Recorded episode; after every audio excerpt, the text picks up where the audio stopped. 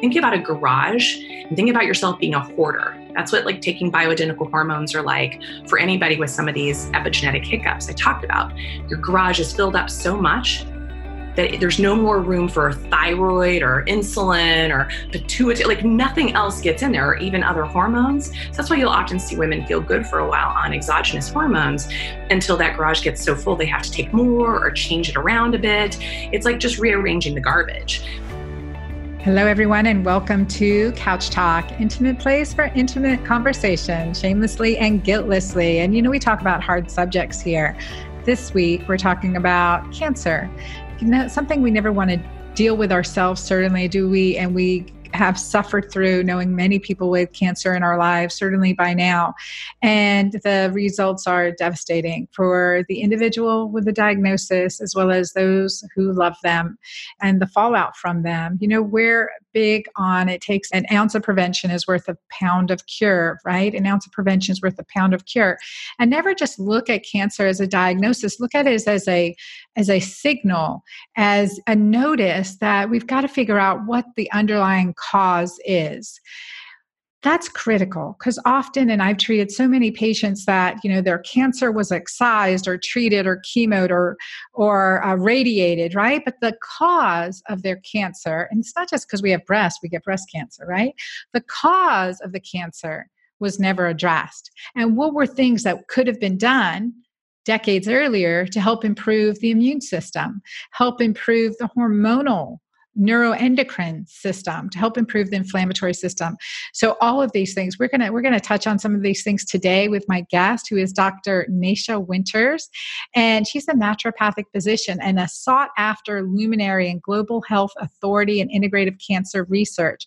She's speaking with me at dr Veronique's breast health and breast cancer event that is going on as a retreat in atlanta and just bringing information to physicians and to clients around the world and bridging these ancient therapies with advancements in modern medicine. Like we do not discriminate. We are like minded in this, right?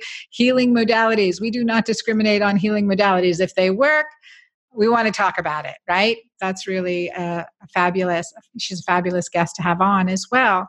She has her own personal journey with cancer and a medical career spanning over 25 years. She is on a mission to educate and empower the nearly 50% of the population expected to have cancer in their lifetime. So, prevention is the only cure. Dr. Nasha is a best-selling co-author of The Metabolic Approach to Cancer, which has received many accolades, and I can highly recommend it. So, Nasha, it is great to have you here with me today. Thanks for thanks for joining me. Thank you. I'm a little fangirled out. I'm really excited to be here with you. And um, it's wonderful to be part of your tribe and um, share share our conversation with everyone. Yeah, yeah, and I'm excited. And you know, just we're we're chatting ahead of time, and and and soul sisters, we are soul sisters. I'm thrilled to bring your message, your message to my community. It's again, it's a hard topic to talk about, and I'd like you to start start with, um, if you don't mind, to share your personal story because it just blew me away, Nasha. It really did. Well, you know, I think it's very interesting that I'm sitting here talking with sort of the hormone guru in all of this because so much of my health issues began very, very young around my hormonal milieu. Really came into this world not responding well to any, you know, no one was breastfeeding in 1971, mind you. It was like not the thing to do in Kansas at that time or in a lot of places. So I had a lot of issues with digestion from the get go, and they settled on soy formula for me. So you can imagine, just in your knowledge, that that really caused me problems. In fact, I started menstruating at age nine. Oh, wow. Right? And so back in the early 80s, we didn't see that. We unfortunately see far too much of that today, but we weren't seeing this back then. So it was kind of like red, big red flag number one. By the time I was uh, 11, they put me on birth control pills for severe endometriosis. And back again in the 80s, we're talking mega doses of estrogen, right? The amount in the birth control pills back in that time compared to today was just you can't even compare apples to oranges. Yeah, like three times as much, right? At least. Easily, easily. And so by the time I was 14, I had been diagnosed with endometriosis, polycystic ovarian syndrome, massive acne, you know, all over my face, my my back, my shoulders, which should have been clues as well. Massive digestive issues, maybe TMI, but my doctors told my mother that it was normal because it was my normal that I only had a bowel movement once a month. what? Right? What? like I, I, can look back and go, duh, you know. So no wonder I had uh, cervical cancer at 14 and again at 16. But they were just, you know, easy. Let's just go in and freeze dry it and scrape it off. We're good to go. And then by the time I was 19, I was in the ER pretty much monthly around my cycle. It was so excruciating painful, but everybody wrote it off as my ongoing PCOS or my ongoing endometrial, you know, uh, endometriosis patterns. And by the time I ended up in the ER, tachycardic, end stage organ failure, eight months of uh, metastatic ascites on board of my abdomen, looking like I was ready to have a baby any second, with little tiny skinny arms and legs, and capturing every little gulp of breath I could because I had no oxygenation in my blood. They realized, oh gosh, we've been ignoring this. We've been misdiagnosing, misrepresenting who this young woman is, really labeling me as histrionic, etc. By the time they figured it out, I was so far gone that they couldn't even recommend standard of care. Knew that chemo would outright told me at best I was looking at a few months and recommended palliative care. And here we are, going on 28 years this coming October. So that was a ovarian cancer diagnosis. You had stage four ovarian cancer with metastasis, liver, peritoneal cavity, Whoa. pneumatosis, huge, huge grapefruit on my right ovary, a complete cachexia, so metabolic wasting, um, complete ascites, fluid filled up in my abdomen, and it was malignant fluid, not just inflammatory fluid. And so I and my kidney, liver completely in in disrepair, and my heart almost stopped. That's what actually landed me in the ER, and actually landed me in the hands of someone who decided to look a little deeper than just sort of, oh, check off the list, maybe PID, maybe ectopic pregnancy, crazy lady, right? And so those were the things that they were facing me with then. So part of it, I have, you know, you as a doctor recognize this. I have compassion to understand that in 1991, I was that zebra we talk about in medicine. We were not expecting a 19, almost 20 year old to have a terminal diagnosis of ovarian cancer just like it was weird to see a nine year old menstruating at that time. But I'm here to tell you in the last six months, I've seen five women, girls under the age of 10 with ovarian cancer. No, Nasha, tell me that's not true. I mean, I'm a gynecologist, right? I, I studied at Emory University. We had the zebras all the time. Zebras were, you know, like our normal, right? And I never, never saw a child with ovarian cancer. So in, in my years of study. Yeah, it's man. The, the man who refers them to me the most is uh, he himself is a gynecological oncologist.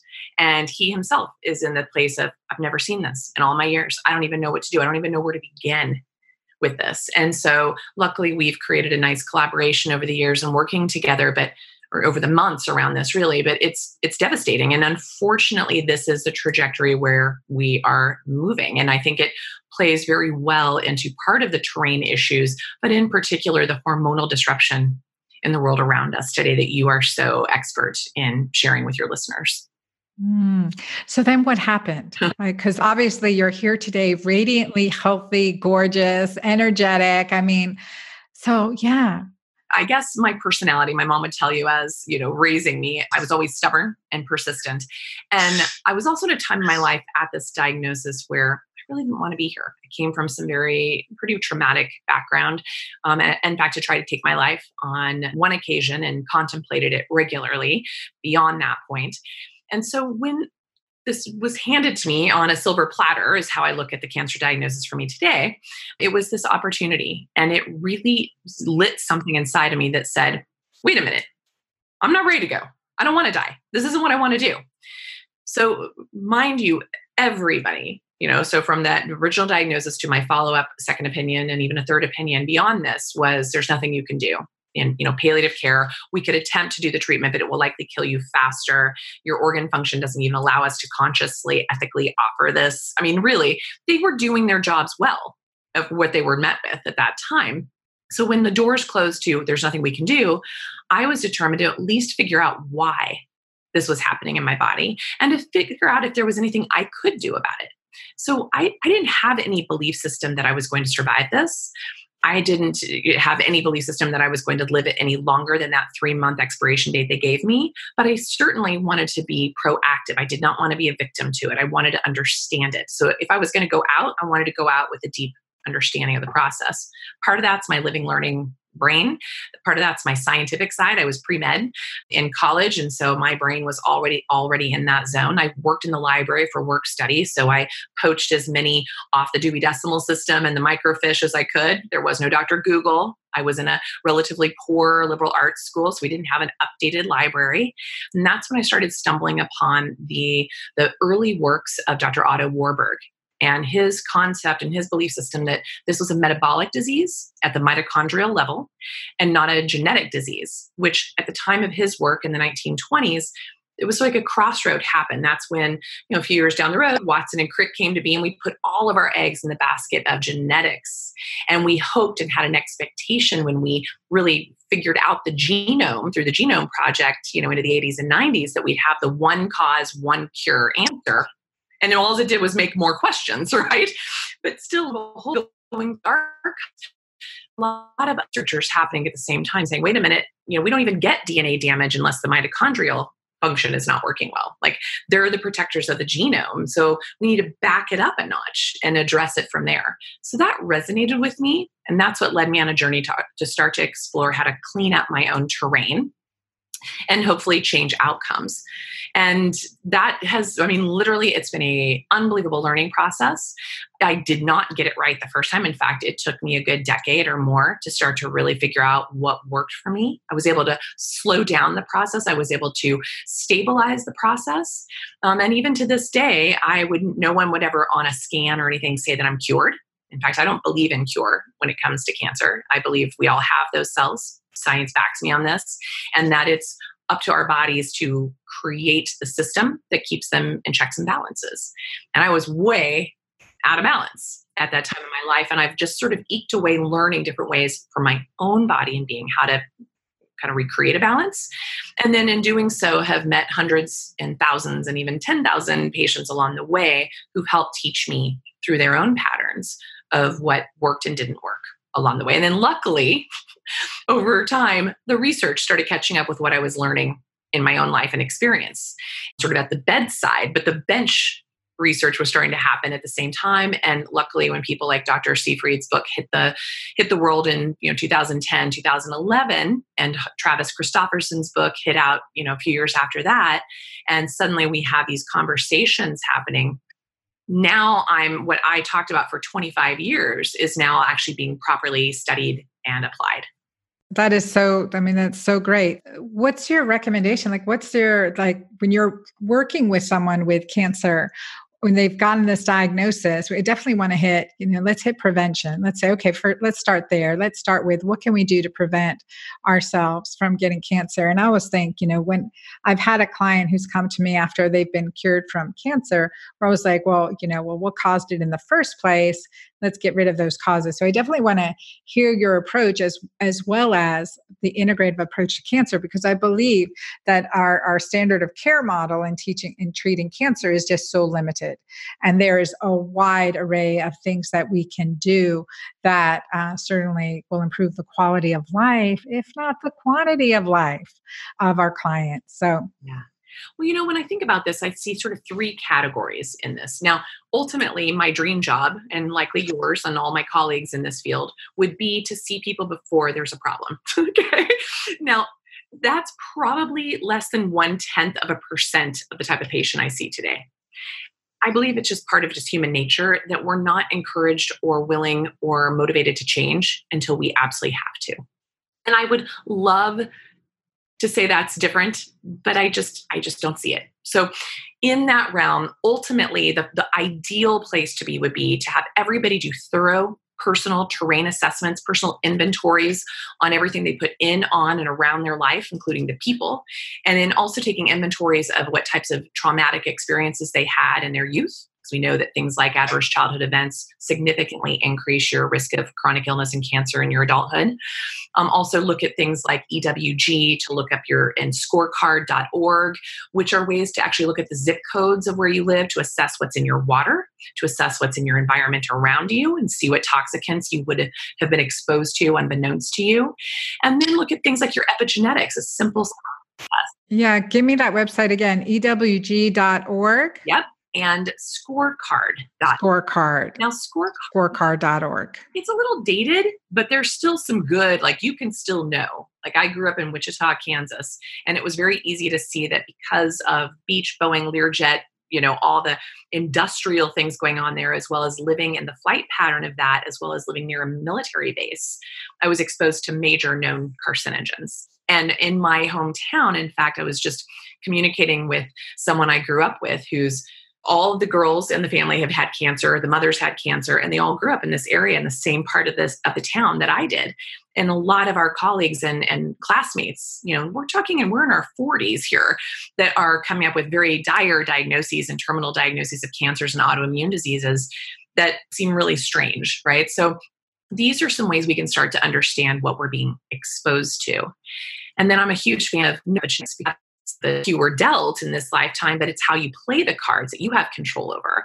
So knowing some of your proclivities and predispositions, you can start to head those off at the pass early on. And then some very basic, simple blood testing, very basic, to just assess your overall organ function, your metabolic health, such as your blood sugar balance, insulin response, and things like your inflammation, vitamin D levels, and your immune function that you can see so much of on a basic complete metabolic, or excuse me, complete blood count test. Well, for basically about a hundred bucks of blood testing, I can know very specifically what's going on with someone and what their propensities are. So we can head those off as well. So that would be in the world of prevention to have that information ahead of time. But 99% of the patients I work with are coming to me when I'm their last resort. And they're also coming to me when they've already done multiple rounds of standard of care that has frankly left them even more broken than they were before because we don't end up with cancer despite everybody telling me I was healthy until I had cancer. That's an absolute impossibility. but by the time they come to me, they've also added insult to injury. That's not to say that standard of care is not warranted. I believe it can be done so much better so much more efficiently and effectively and so much more precisely it matched to the patient and their situation. And also at much lower doses. We're we're now moving into the world of oncology instead of our maximum tolerated dose approach which we've taken for years which is basically like napalm the heck out of them and hope there's something still living at the end that will kill all the cancer cells and hopefully not the person along with it. That's been our approach with cancer for 70 years to a point now of push back some of that tumor burden just enough so that you can help rebuild what's underneath that and clean out what's underneath that to hopefully let the body step in and do this job, or at least make it a very maintenance friendly disease process, just like diabetes or cardiovascular disease. So that's the switch we're starting to make in the world today. And then the other option that I'm starting to see more and more of, which is relatively new, are people newly diagnosed who are trying to make the best decision of the most best woven integrative approach to bring in the best of standard of care at what's appropriate for them with the best of integrative care. And it's through all of that testing I've just mentioned for the prevention that also really helps us understand where people are before they start treatment or once treatments have failed them. And then we can really find a more focused, targeted roadmap versus just a guessing game. Because the guessing game, especially if you're above a stage two, is dangerous and deadly. I agree so much. So for all our listeners, wherever you're at, you know, I mean, the biggest thing is figure out what's going on and are we tracking to keep us better? And in my book, The Hormone Fix, I, I talk about key blood tests, right? Because we can order these ourselves now. We can get our physicians to order them too. We can, for like you said, a hundred dollars, get some key markers. And for me, you know, beyond the blood count and the chemistry, it's the hemoglobin A1C, the HSCRP, the DHEAS, and the vitamin D25 hydroxy And nothing makes me angrier when I see a client who's had breast cancer or some type of cancer. And I check a vitamin D 25 hydroxy and it's in like the teens or single digits. I just want to cry. Like that, it to me, you know, uh, call it out as malpractice. Why hasn't this been tested, right? I mean, this is, we, we know that the healthier levels decrease our risk of all kinds of chronic diseases and inflammatory disorders as as cancer is one of those.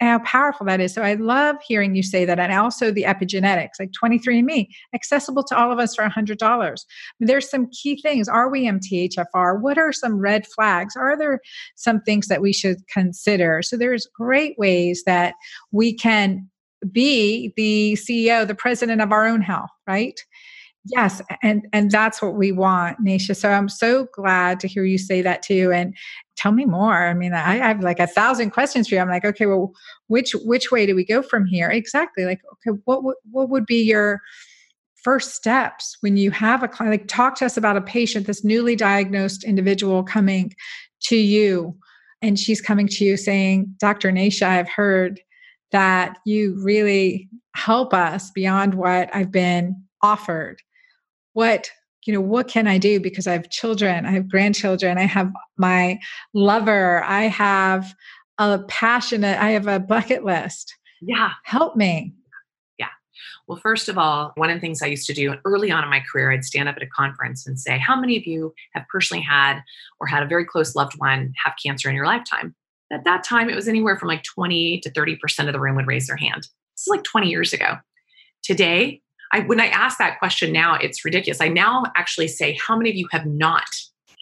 And there might be three or four hands in the whole room. That's in a quarter century, folks. That's frightening with the World Health Organization saying that cancer statistics worldwide are expected to double by 2030.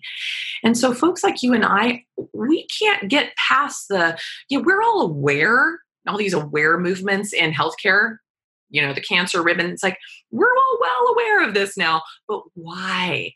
Why? So when you asked about where do i start with someone there's two very simple places. In fact i get asked that question so often from even just sitting next to somebody on an airplane that i created a little free on my website drnasha.com when you kind of go to the site after a moment a pop-up will come out and it's just a little free download of first five steps after a diagnosis right? So there's that because it's going to walk through a very tangible set of steps that you can do before you even start the process on any level. And in fact, the number one step, the very first step is stop, take a moment, and breathe. Okay. Mm, good advice. Mm-hmm. honestly, this is probably one of the reasons I'm here today, is because I didn't have social media. I didn't have Dr. Google. I didn't have thousands of well meaning advisors around me trying to give me their well my aunt's dog did this treatment and they're doing you know like i didn't have that. In fact for me i kind of went into a hobbit hole because that's my nature. When, when things get tough for me i kind of go inward or go into a cave. That's what's worked for me. So i did my own internal work to decide what was next but I think that it was also helpful because I didn't see statistics. I didn't see, you know, the confusing mass of which diet, which lifestyle, which treatment do I do. I didn't, I wasn't being hit with all that overwhelming information. So I want people to take a moment and stop and breathe and go inward. In that moment as well, I want you to remember that this is a process. It's not an event. You did not go to bed last night without cancer and wake up with it today. It's taken anywhere, per the research, from seven to 10 years to become big enough and loud enough to capture your attention. And it was likely something the last six years to two months prior to the actual diagnosis that you had an event, a circumstance, a situation that kind of woke it up, really got it going, because our body actually is dealing with tens of thousands of cancer cells every day that it keeps in check and excretes or puts back in a state of dormancy. So we have sort of this tendency, this sort of soil that's growing it but it's like the the seedlings are under the soil for for years. But then often there's something big in our lives that will cause that to sprout up through the soil and start to reach out to the sun to start to let us know that it's there and start to grow.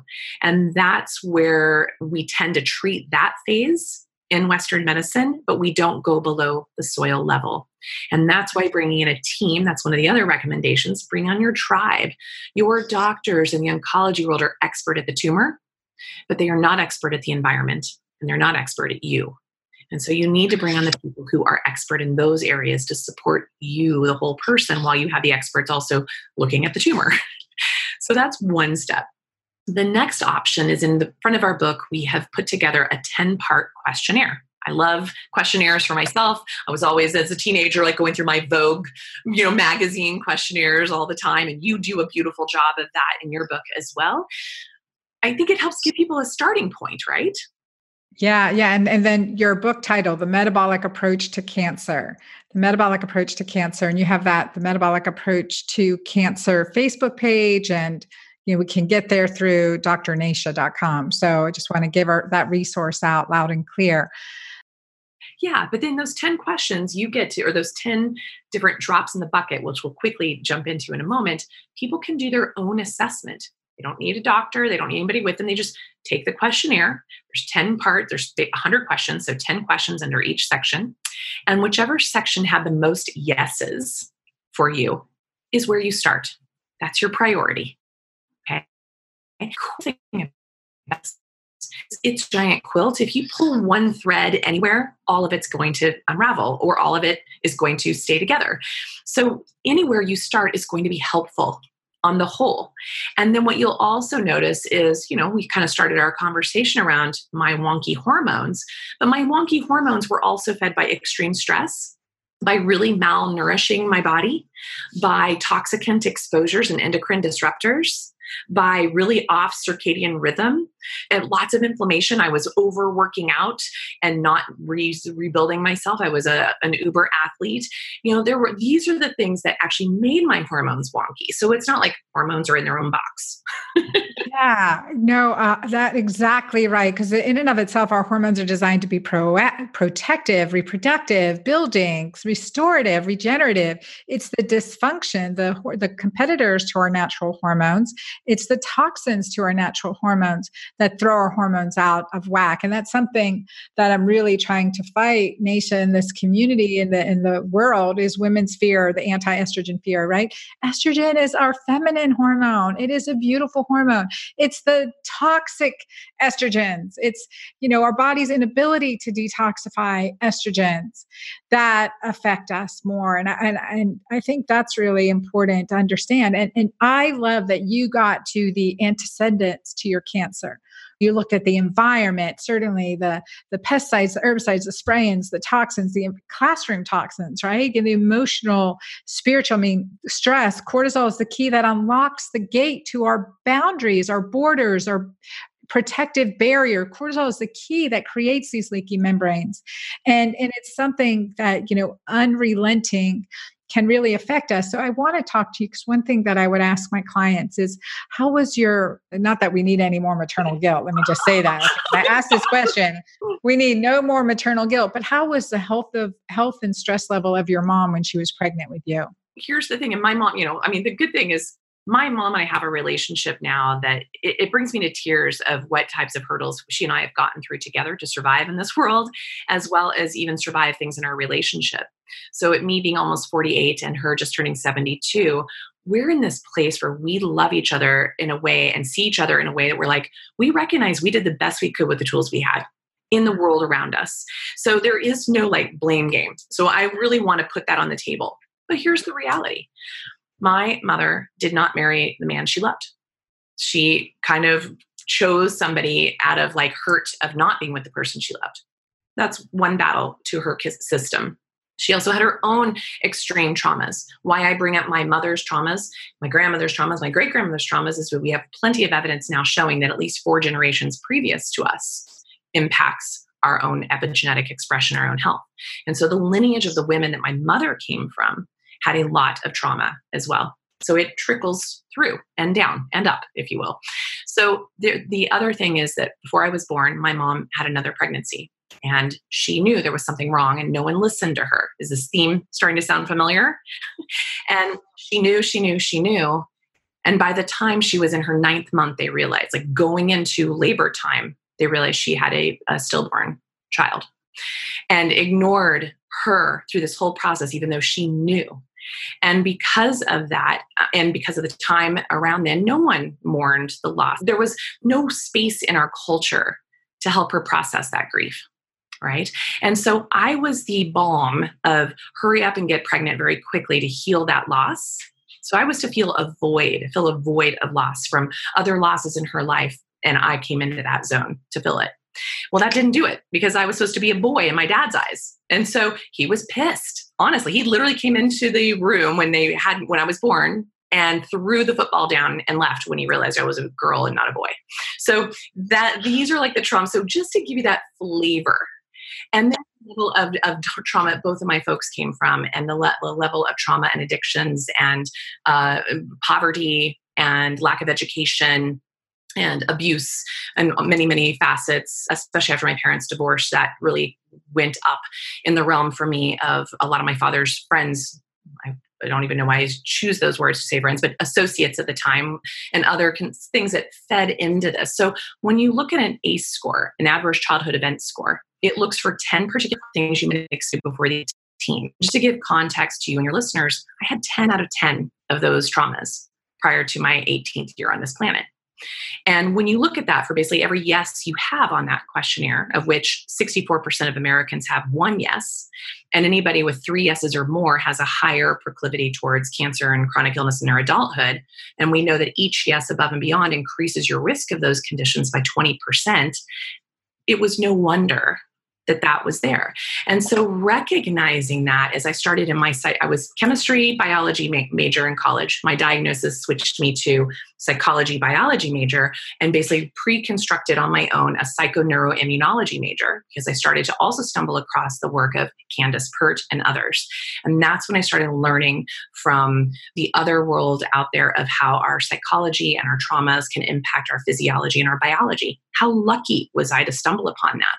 Because if I I'd just done the diet and just done all the treatments and just focused on that, if I'd ignored those skeletons in the closet, I would definitely not be here today. It's an ongoing process. I keep thinking I'm done with it. Like it's such a human nature. And then, like going back for a funeral of a dear friend recently, back to kind of the area in which I grew up, I'm shocked at how many little triggers are still there. It's like, oh, I thought I dealt with that. Well, good. Still more work to do. Humbling. It's a humbling, beautiful, dynamic ongoing process. Yeah, and you're really good about putting the positive twist on it, like looking through rose-colored glasses, as my mom would say. But you know, I think how how life-saving that is. You know, I ask about the pregnancy because too, you know, after I lost my son and became pregnant with Ava, I'm sure I lived off her adrenals you know was she going to survive? What's going to happen you know? And i'm sure like that effect and that affected her and i'm like okay what can i do now? Knowing that to give her healthy adrenals healthy you know healthy boost but i know that i, I lived off her adrenals during that pregnancy as well and, and so there's that there's that bond and also the whole generational health spiritual emotional metabolic soul ties i mean all that stuff comes through generational health too. And so recognizing that is part of healing right? Is one of the many arms or legs so to speak that we heal from. That's powerful. And I love that you're saying this because, I mean, this is true integrative worldly approach, right? To healing. And then with ACEs, adverse childhood experiences, as well as post traumatic stress, the area that, you know, is my expertise is perimenopause, menopause, and beyond this transition stage of our life, one of these transitions of aging, when we're in a transition like this, hormonally, et cetera, these adverse childhood experiences tend to reflare. They mm-hmm. tend to resurge, and that creates a harder perimenopausal or menopausal transition. So, I believe for men too, but certainly for women, veterans of foreign wars, ACEs, tougher time in the perimenopause. And certainly for me, that was part of my experience. You know, it's like just when you think you've dealt with something, these dragon heads come up, right? You're like, really and that, i love it because you just gave me an aha because i'm entering into the perimenopause years and i'm like okay well that just you actually just brought me a huge piece of for my own awareness and healing i'm like oh yeah okay let's just roll with this that's showing that i'm in some transition and, and of course you're going to revisit some things that might still need to be addressed so, mm-hmm. Wow. Mm-hmm. cool yeah yeah Yeah. Thanks for asking that. It's kind of a juicy, like you said, this is your intimate couch talk time, but it's also the part of our medical field that no one really likes to talk about. It's not kind of the sexy, fun, you know, people love to get their IV vitamin C and their you know, like potentiated chemotherapy or their herbal remedies, but no one really wants to dive deep into some of the psychological um, aspects of all of this. And, it's re traumatizing too. It, it can be traumatizing for the physician as well, understanding that it may cause triggers in, in their own journey. But I think, like, you know, what did Shrek say? Better out than in. Yeah, that's so, you know, it is. It's better out than in. That's opening up energetic channels, which can hormones or energetic molecules. I use hormones. Like in this period of neuroendocrine vulnerability, that entering in a transition of aging. I mean, progesterone's de- drop significantly and estrogen. And so like using you know ways to empower our body's natural hormone production but then as well supplementing can be so protective so beneficial and but we have to do it safely. And again on bioidentical hormones and i know we're going to touch on that in in these 10 areas so. Yeah. And so when i look at the bucket you're right. It's like we've now kind of hit a few of them just on the outskirts. We kind of actually covered sort of the bookends of the bucket, which was the epigenetics and the mental emotional. Those are 10 of the big drops that go into our mitochondrial bucket or our internal soil or our terrain or our extracellular matrix or whatever label you come to understand it, you know, from more of the esoteric to more of the scientific.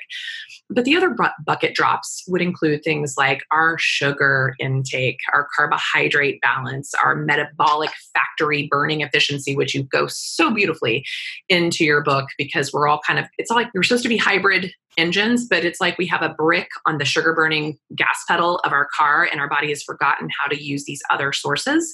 And we've gotten stuck there, and that's really rusting us and revving our engine in a way that has never happened in human existence before. So we have to pull that brick off the accelerator pedal and help the body find its way of being that hybrid engine again. So I think that you do really a beautiful job in your book to say, really, it's really hard to correct these imbalances if you're still just chugging down the carbohydrates, you know, because they are, they're flinging off cortisol and estrogen and, you know, causing inflammation and causing metastatic, metastasis and angiogenesis and all the, you know, scary things in the cancer world but the scary things in all chronic illness and even symptoms of hormonal dysfunction in the transitional years. So that's a big one. And then the quick other drops are environmental, we've alluded to, microbiome, which I know is also your jam in there, and things immune function, inflammation, cardiovascular oxygenation and kind of movement circulatory processes hormones obviously and then the circadian rhythm slash stress response. Those are the big drops that go in, and each of them need to be addressed accordingly.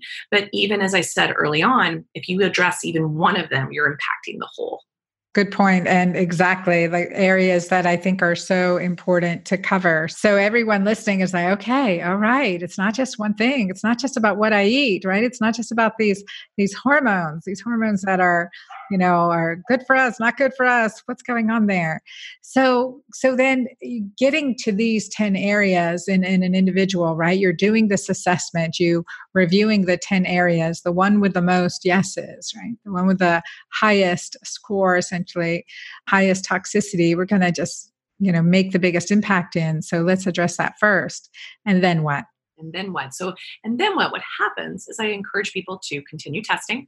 So if you're coming to me and you're aggressively cancering you are going to be doing monthly labs with me to make sure we're on the right path.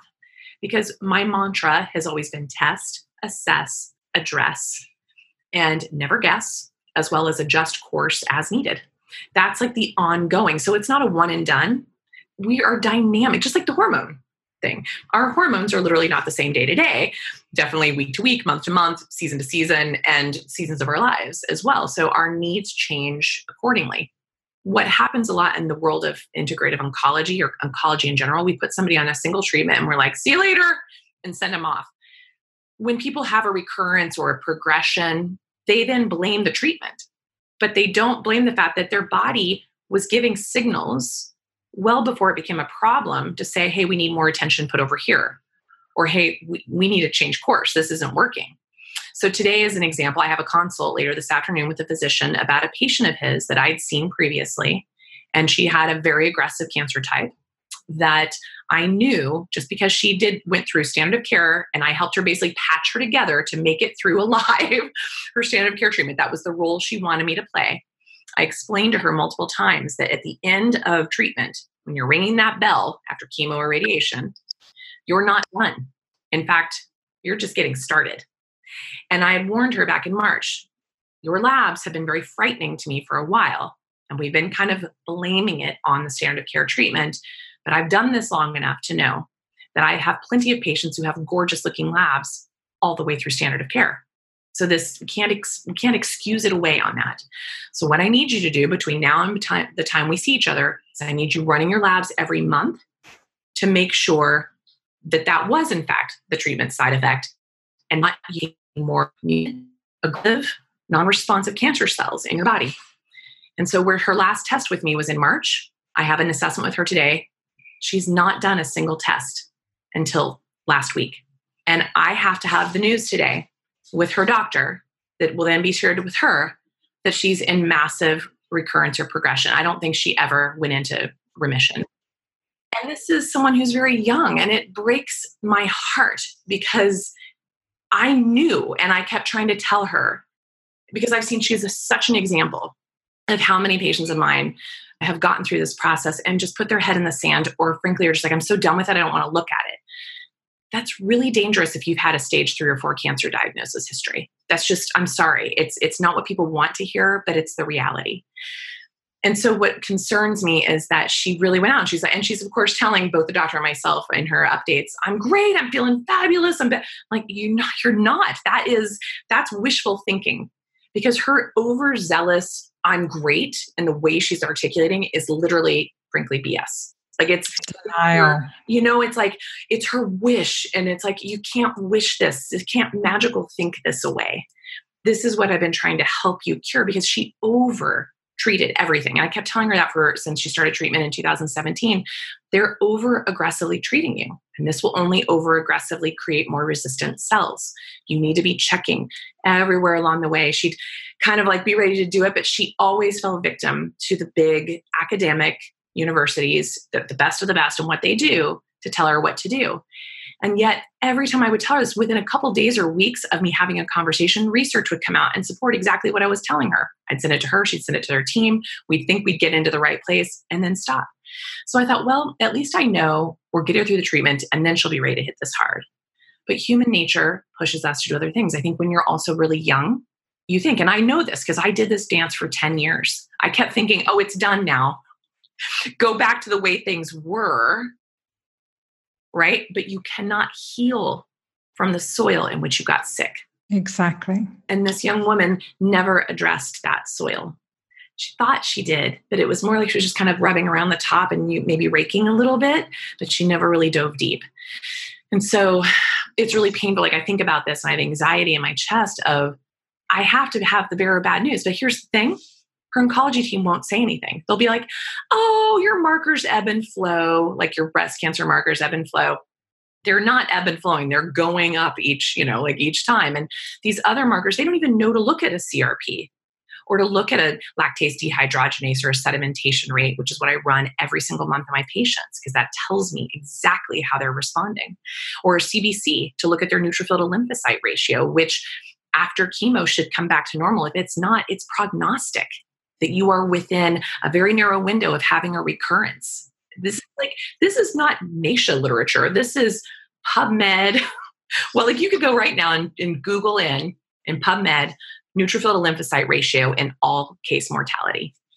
And you will start to. So the higher the neutrophil to the lymphocyte ratio, the increase mortality across all conditions, not just cancer. And it's often our first clue, like the other person I have a consult with on their behalf today is with a person who has a terrible NLR and they had a stage one breast cancer and they're trying to, they're actually like, luckily, they're coming to me before they've added insult to injury. So this will be easy to be like, your immune system has not been working for a long time. That's why the cancer came on board. You caught it early. Now you can correct the imbalances. And some people, I've done this long enough, and maybe you can relate to this, that some people like, you're stressing me out just by saying these things. But I guess I look at it, just my nature is I look at this as information and, and empowerment and education and the ability to make choices in the situation. So for me, I like to look at all the data for myself because then that helps prompt me to go, I need to be less or more strict in this area of my life. I need to be, you know, I need to maybe add something else to the mix. I maybe need to explore this component a little bit more of my health. For someone who was given no time on this planet, and still, after years later, we found out I had the BRCA gene. And years after that, I got my epigenetics. And one of my well known colleagues in the field of epigenetics, I had my name scratched out. I had him look at my genes and he's like, this person's effed. You know, like that was, like, they're like every broken thing you could have. I had. And so, by Western medical scientific standards, there's no reason why we should be having this conversation along the way how to change the trajectory, how to change my own statistics and change my own outcomes. And I've empowered thousands and thousands of others to do the same. So when I get met with somebody like this that I know has it in her to change it, it breaks my heart. Mm-hmm. And I don't think it's too late. coming. Yeah, I don't think it's too late, but I saw it coming and I tried to tell her and I tried to head it off at the pass, but that's not my journey. That's not my contract right? My contract is to shine the light on the blind spots, and the rest is up to the person I'm coaching or supporting, whether it's their doctor or themselves. Uh, I so hear you. I can think of a couple patients right now too. It's like I saw it coming year after year after year. I'm like, let's do this, do this, do this, and then give them the diagnosis of cancer because they didn't do it. And then uh, I specifically remember one client, she ended up being diagnosed. I found her lump, breast cancer. And she goes, Man, you've been telling me for years. Now tell me I'll do it. You know, and she did, and it changed her life. But it took that. Like it took that, and it breaks your heart because you're like, I can see the writing on the wall. You know, I can see the writing on the wall, and that we take these steps. Nasha, let's move into hormones. Let's move into this hormone discussion. You know, while we're scared to go here with you. bring it, bring it. All right there's the good and the bad. This is this is my area of expertise. This is what I lecture on. I'm always in the research, right? I'm like, show me the research, but I also have the clinical, you know, I've I've had the clinical years of experience with my clients as well, because I would often get the clients who've had cancer diagnoses and are just left to die slowly, right? I mean, just that, just to suffer. So, like integrating modalities and integrative treatments, bioidentical hormone therapy, as indicated, and always looking at, you know, the detox pathways, opening that up, and the whole lifestyle medicine that we incorporate. So, I definitely, this is your area of expertise. I, I would love to talk with you about this and what you're seeing and and what improvements are being made and where where are where are those fine lines of concern. Perfect.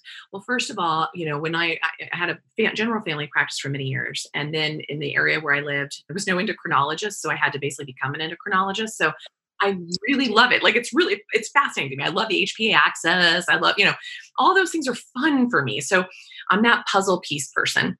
And what I started learning early on, because I was also trained in bioidentical hormones a whole bit, is that most, well, well I should say every time, because I've been at this for so long, but in my personal clinical experience, I could probably count on one hand how many times I've actually had to use exogenous hormone replacement therapy, bioidentical, obviously. Because what happened is just like we talked about, whatever drop you you work on in the bucket, you will affect the whole. I started personally seeing in the world today, and again, we all kind of draw on the patients that we connect with. And so knowing that that's my filter, you probably draw in a whole different filter of patients. That's perfect. But what I was seeing is that we kind of put menopause, the disease, out there, but it's been a natural right of who we all are since the beginning of time. The real disease is Western civilization and the stressors that it puts on us and the exposures we have. Because when a woman goes through menopause, in a natural state of being, her adrenals basically are like the, the, the ovaries sort of call them up and say, Hey, we're going to retire. We're going to hand you the baton and we need you to take over. And because that's really what theoretically happens is in that moment. But today, by the time that call comes into the adrenals, the adrenals are already, they're like laying on a hammock somewhere. They might even be buried. They might be dead. They might just be burning, fizzling off. They're so broken down. There's no place for the, for the ovaries to hand that baton to. So that's where we'll start to self medicate with either more exogenous hormones or lots of sugar or over exercising or whatever we start to try and patchwork together a system. And it will definitely make us feel a little bit better in the short term. But fast forward to what I see at the bedside in my realm, because now my filter, mind you, is through the cancer filter, is that if you have epigenetic hiccups, SNPs with COMT, which is the catecholamine SNP, with MTHFR, with SHBG, so the sex um, hormone binding globulin, with ESR one or two, which is all about basically blood clot factors and its relationship to hormones and fibrinogen levels.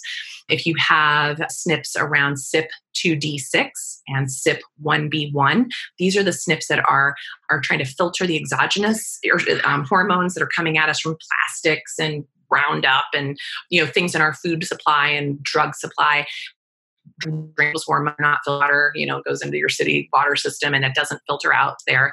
So you're filtering it through your own body. So if you have those hiccups, especially if you have COMT, CYP1B1, and VDR, that's what I see pretty much because I now categorize these things. So my patients with the most aggressive cancers tend to have that collection of SNPs. And because of the nature of my practice, I've mostly seen, I mean, you see everything now, but the majority of my patient load has been in the ovarian, endometrial, and breast cancer world. Mainly because women are the people who are going to reach out to somebody like you and I. So I'm getting more men over time, but those are kind of the most classic ones I see. So most of them are very hormonally hiccuped somewhere along the way and almost well i would i would say probably 98% of them had been on birth control pills had been on i had taken ivf had been on hormones somewhere in some form along the way. And that seemed to have clogged the works when we really started looking at their hormonal metabolism their SNPs and their labs. And so I'm a fan of more salivary or urine testing because I want to look at the metabolites and I want to look at the relationships of the hormones and I want to see how the body's processing them. I am not a fan of serum testing because, frankly, hormones should be in the receptor sites, not in the serum.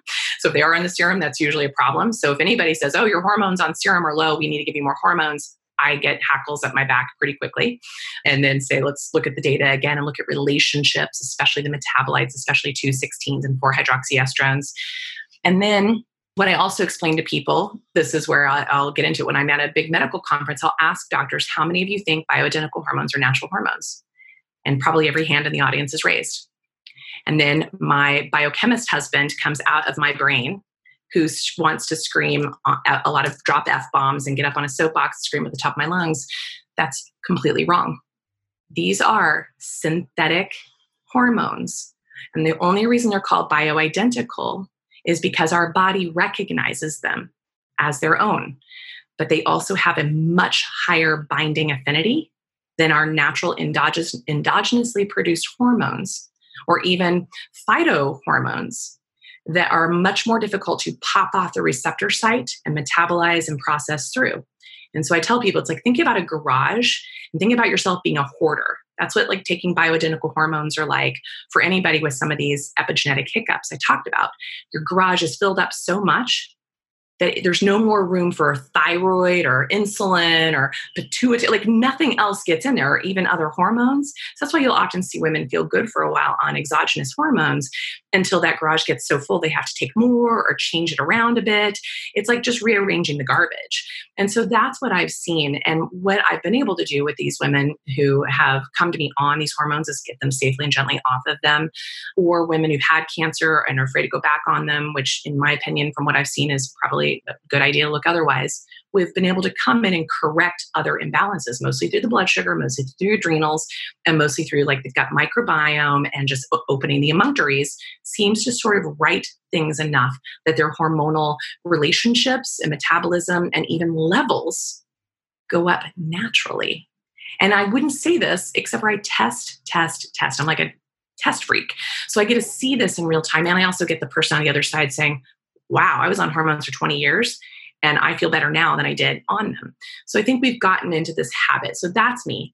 I get a lot of people in the functional medicine world um, up in arms because I don't think, especially in the cancer world, anybody has any business being on these unless you can show me the data that it's absolutely safe and that you're testing them if you've got the money, like Suzanne Somers, to test yourself basically monthly or at least quarterly in all of those metabolites that we talked about, as well as your other labs then maybe only then could I feel comfortable in the cancer world using exogenous hormones. But I just don't see it today on the planet because we're swimming in so much exogenous hormone soup that's toxic hormones that it, it's our the, the system is getting jammed up the communication system is getting jammed up in our cells yeah, yeah, no, I definitely hear your argument here. And just through clinical experience, being able to see, right? It takes more than hormones to fix our hormones, right? It takes more than hormones to fix our hormones. And it's never just one thing. And and certainly like the nutrition, the lifestyle, that's key.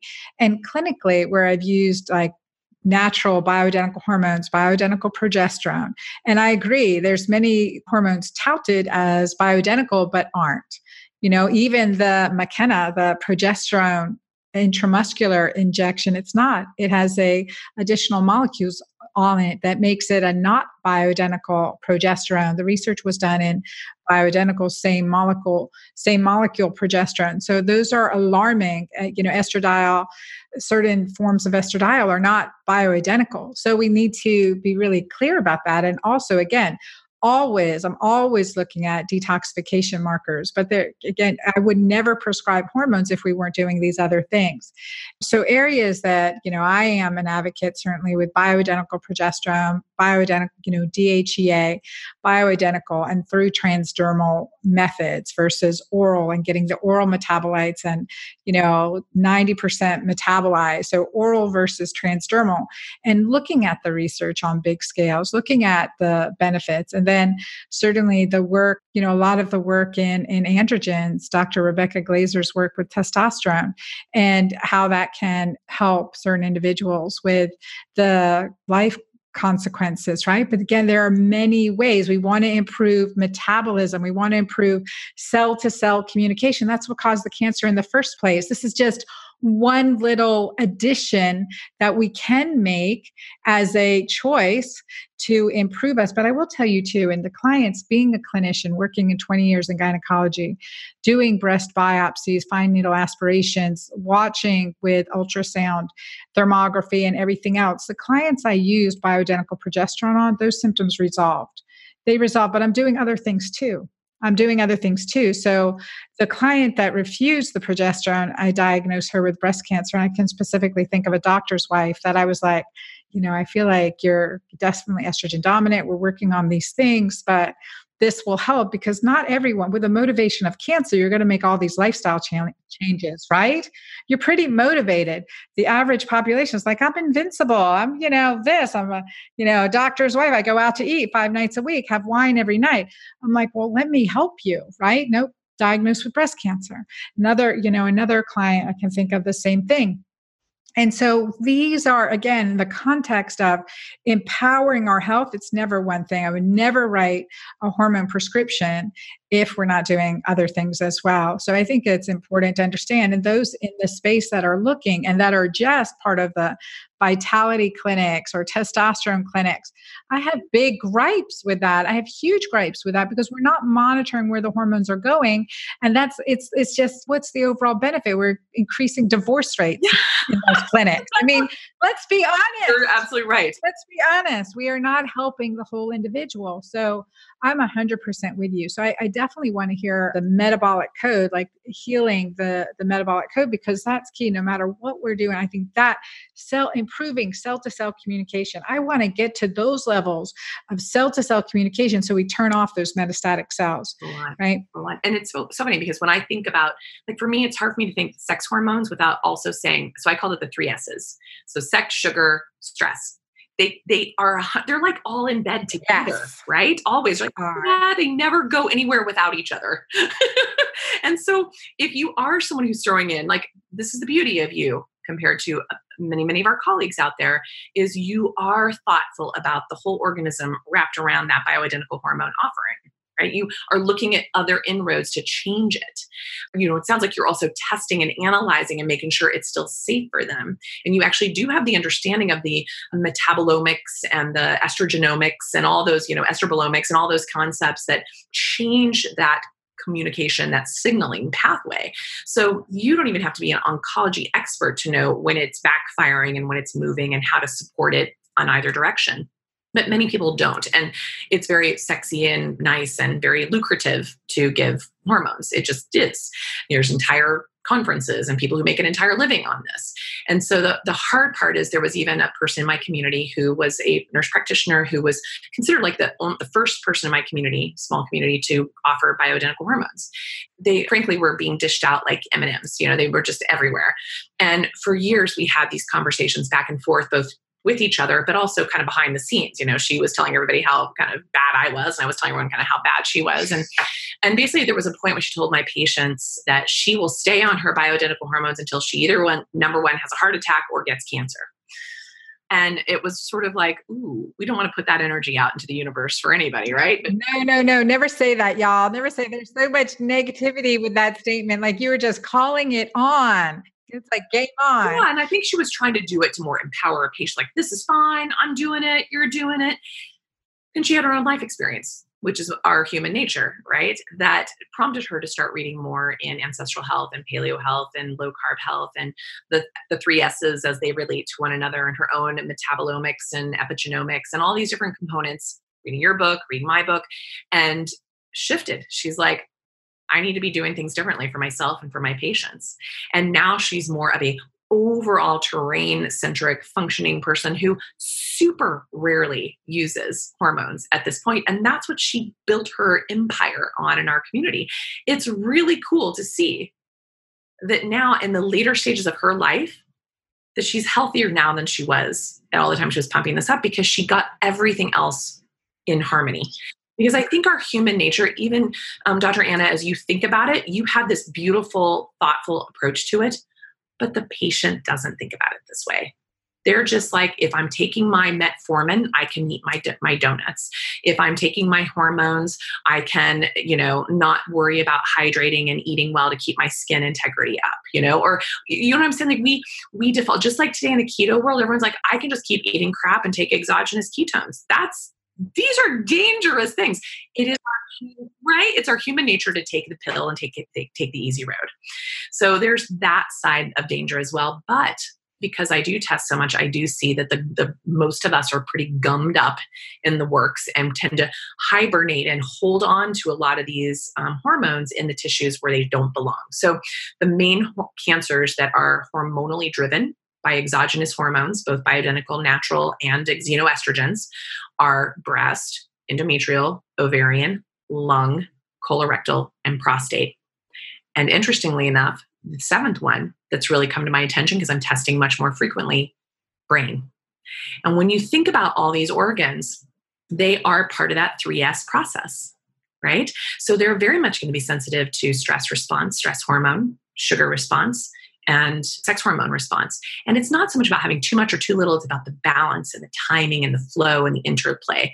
But we've all, as I said, we've kind of all been pushed into a brick on the sugar burner. And we've all been pushed into living on a planet that's incredibly stressful. And we've all been pushed into a place where we have so much hormonal information coming into us and at us at all times, we can't process it fast enough. So it's just skewed our environmental epigenetic evolutionary we call it the evolutionary mismatch right? Our mitochondrial mismatch. We're living in a world that basically takes us away from our natural tendencies, our natural patterns. And so, the job of what you and I get to do with people, and I love this about your book, is return people sort of back to the Garden of Eden, back to their mitochondrial match that, that resonates in their own true nature. Mm-hmm. And test, don't gas, right? Test, don't gas. I love that if you can share kind of a, a, day in your life, something, somehow you start your day or a day in your life, share that with our audience. Because again, and, and for those of you that are listening in, in Podcast Addict or iTunes, you got to come and watch the video on YouTube because you see the passion, the energy, the radiance of this woman, Dr. Nasha.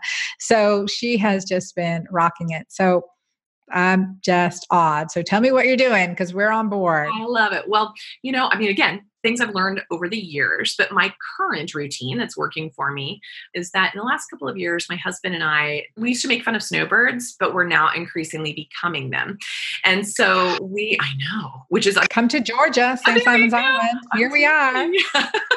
I'll be there when you won't be there, which is unfortunate. But I really like, I've been a mountain girl through and through. I grew up in the plains of Kansas. I went to college, met and married my husband, you know, have this beautiful home, living world in Durango, Colorado. But as pretty much like June 23rd comes around, I start to already mourn the loss of summer and the light of it. It's been new addition. So much of that is around the transition you so alluded to earlier. It's like I'm eating other things to prime the pump of my HPA axis and my gut brain axis and my overall health and well being. So now we spend half our year in Mexico and the other half in Colorado. Although this year we're both traveling so much internationally that trying to travel anywhere from Durango is like trains, planes, and automobiles and was adding to our stress, including the fact that this year in Durango on their newspaper this last week showed that we've had more flight cancellations in the last year than ever before. So that was creating massive stress of me trying to get places So we decided to relocate to live at my sister's in Altadena for the rest of the year to see how this feels to be closer to some large airports that can get us options because there's only two options in Durango and things like that. So we're trying to create a lifestyle that that though we're always in stress, we have a different ability to respond to the stress. So that fast forward is that I'm recognizing things in my life that help bring ease into my being.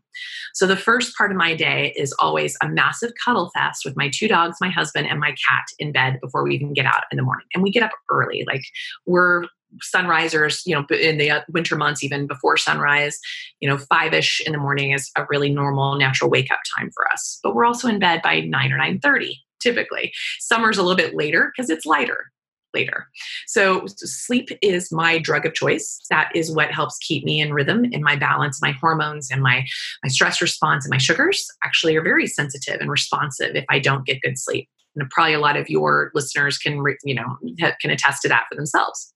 And then what I do is typically either get in my infrared sauna and meditate, or just go outside and meditate if I'm not sauning because it's 93 degrees right here and doesn't feel very good to hop into a sauna. So I might stand in front of the Joovv light for 20 minutes and do some stretching, or definitely find a time in the morning to do some thoughtful meditation practice. That's how my day starts. I don't pick up cell phone, I don't get on the computer, I don't immediately jump into technology because I start my engine starts revving the moment I do that. All right. Then I typically fast in the morning, anywhere from 13 hours to 16 hours every day during the week. And once a week, I do an all day fast. I have a metabolic system that actually my husband would say if I could be a breatharian, I would be. I actually feel best when I don't eat. I've had so many digestive issues, so many food allergen issues, so many things in my life that I think just giving my body a break to let the gut just do its thing and clean out before I put something new in has been really instrumental in helping me in my own health. And then at some point, I try and always get in my 15,000 steps a day. So walking is my also exercise of choice. And then two to three times a week, anywhere from 10 to 20 minutes of a little bit of HIIT training, you know, like just little high intensity things that I can just do, like push ups, burpees, pull ups, you know, jumping jacks, like simple. I don't, I hate gyms. I can't be indoors um, wherever I need to be. In the winter, when we're in Mexico, we stand up paddleboard and do lunges out there and play on that. And you know, that's more like whatever I can do in nature is what is what really sets my my my soul on fire. And then specifically, I work a lot and it's my passion. And so I just make sure I start and end my day with ways that are nurturing and self care. And I try and make sure I'm watching the sunrise and the sunset, or at least be out in the light of the day that's doing that, because that's resetting my pineal gland and my HPA axis and really charging my mitochondrial batteries as well. And those are sort of my non negotiables. So that's sort of the simple routine. It seems really basic, but I recognize for most of the people I talk to, especially the average of Americans spend less than 15 minutes outdoors a day, definitely aren't getting even 5,000 steps in a day, definitely aren't getting exposure to light. Like last night was the moonlight. I make sure I sit out under the moonlight during full moon and new moon to keep my cycles balanced which it always uh, almost i'm almost to the absolute rhythm of the moon cycle with my own menstrual cycle even in my going into perimenopause years and so these are the things that nature and the rhythms of her really fuel me. Mm, yeah, no, I love that. I'm just nodding away saying, yes, these are the practice I want every one of you doing out there. I want every one of you doing. Are there any supplements that you like are like, man, I, I just got to keep up with this?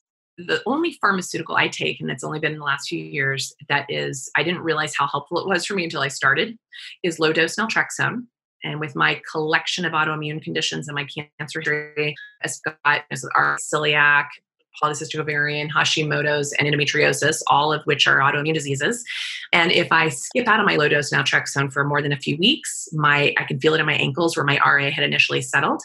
So I, I stay on that, but I pulse it because it's also a good anti-cancer approach when you do four days on, three nights off. So that's my only pharmaceutical, and that's relatively new, six, seven years into my life of me taking it. Though I've used it in thousands of patients over the years successfully. And then I'm pretty much non negotiable with vitamin D, and my dose varies winter, summer based on my lab results. It took me a lot. When I got my levels run, they were 11 the first time I ran them, right? And this is like, like when you said that, I, I, it just drives me crazy because if a patient has, you know, we should all be at least at 50 just for like baseline. If you're dealing with right? And if you're dealing with a disease, it should be therapeutically higher. And if someone is below 30, I'm already looking for cancer. And if it's below 20, it's there's definitely no way cancer isn't on board. Like it's just just says it you have to have it shores up so much in our system. The other thing, because I'm this double homozygous COMT and and lots of other fun issues there, I need a lot of magnesium for my nervous system and to help my catecholamine process through my body. Stress is my biggest beast. So no matter how I eat and no matter how my hormones are, my stress is what I'm always working on. That's why mindfulness and those rhythm and patterns are really critical for my balance of my cortisol and balance my stress response system. So magnesium, D3, LDN are kind of my always. And then I just kind of use whatever I need as needed. I'm really a terrible pill taker. And I want, you know, my patients like, oh, I'm taking all these pills. I'm like, well, get to the point in your diet and lifestyle where you don't need them anymore. Yeah, good points, good points. And and you know, two, just empowering our digestion, right? So sometimes it's like let's just improving apple cider vinegar, digestive, natural digestive enzymes, or taking digestive enzymes. So we're absorbing what we're getting, you know, we're doing such a good job of focusing on, we're absorbing more of that. Well, Dr. Nasha, I know I, you, I obviously could speak to you for days. And I am just glad you're doing everything you're doing and with such integrity and energy and passion. So I want to thank you for being part of our community here today. Tell our listeners again how they get to you. Sure. Come check me out at drnasha, D-R-N-A-S-H-A dot com. You can also find me on all those social media handles at Dr. Nasha Inc or Metabolic Approach to Cancer. And then that is my co authored book with Jess Higgins Kelly on the metabolic approach to cancer. We also have a couple more books coming out in the next couple of years, so keep watching us for that. I think that's it. I'm still trying to get the handle. Social media stresses me out, so I try really to minimize that.